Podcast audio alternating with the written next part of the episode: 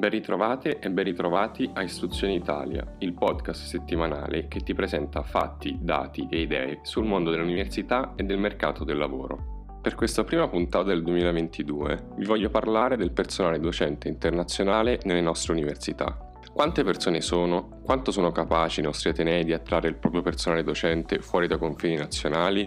E quali sono le caratteristiche degli atenei che meglio sanno rendersi appetibili per questa docenza straniera? Io sono Pier Giorgio Bianchi e a queste domande vi darò una risposta dopo la sigla. Istruzione Italia. Il mondo dell'università in meno di 5 minuti.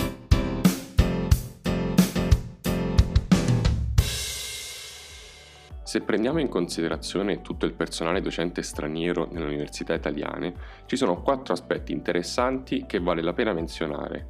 Il primo riguarda l'inquadramento contrattuale, Fatto 100 il personale titolare di un assegno di ricerca, il 12% è straniero. All'estremo opposto, tra il personale docente ordinario associato, solamente l'1,23% è straniero. Il secondo aspetto riguarda la distribuzione geografica.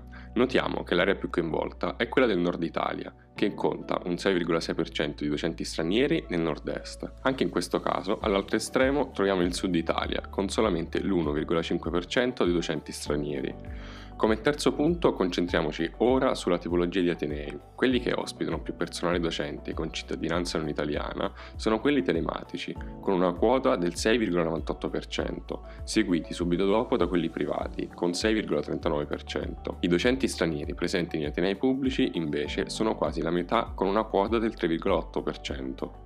Infine, per quanto riguarda la grandezza dell'università, e questo è corto dato, in testa troviamo i piccoli atenei, quelli con meno di 1000 matricolati, con una quota media di 5,8 docenti stranieri. Tra questi atenei spicca l'Università di Bolzano con il 26%, l'Università di Torino e quella di Padova con il 5,6% sono i grandi atenei ad avere la quota più alta di docenti stranieri.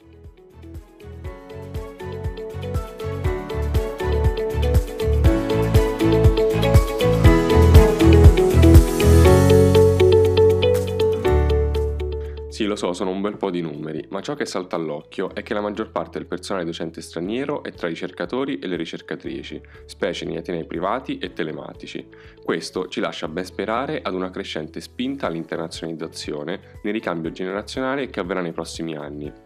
L'auspicio è inoltre che il grado di internazionalizzazione del personale docente possa aumentare su tutto il territorio italiano, non andando ad accentuare le già grandi divergenze tra il nord e il sud del paese. Perciò è necessario chiedersi su quali attività e infrastrutture dobbiamo porre l'attenzione per aumentare l'attrattività dei nostri atenei per docenti di altre nazioni e di conseguenza aumentare la competitività degli atenei italiani a livello internazionale? Come sempre vi aspetto per conoscere la vostra opinione e confrontarci.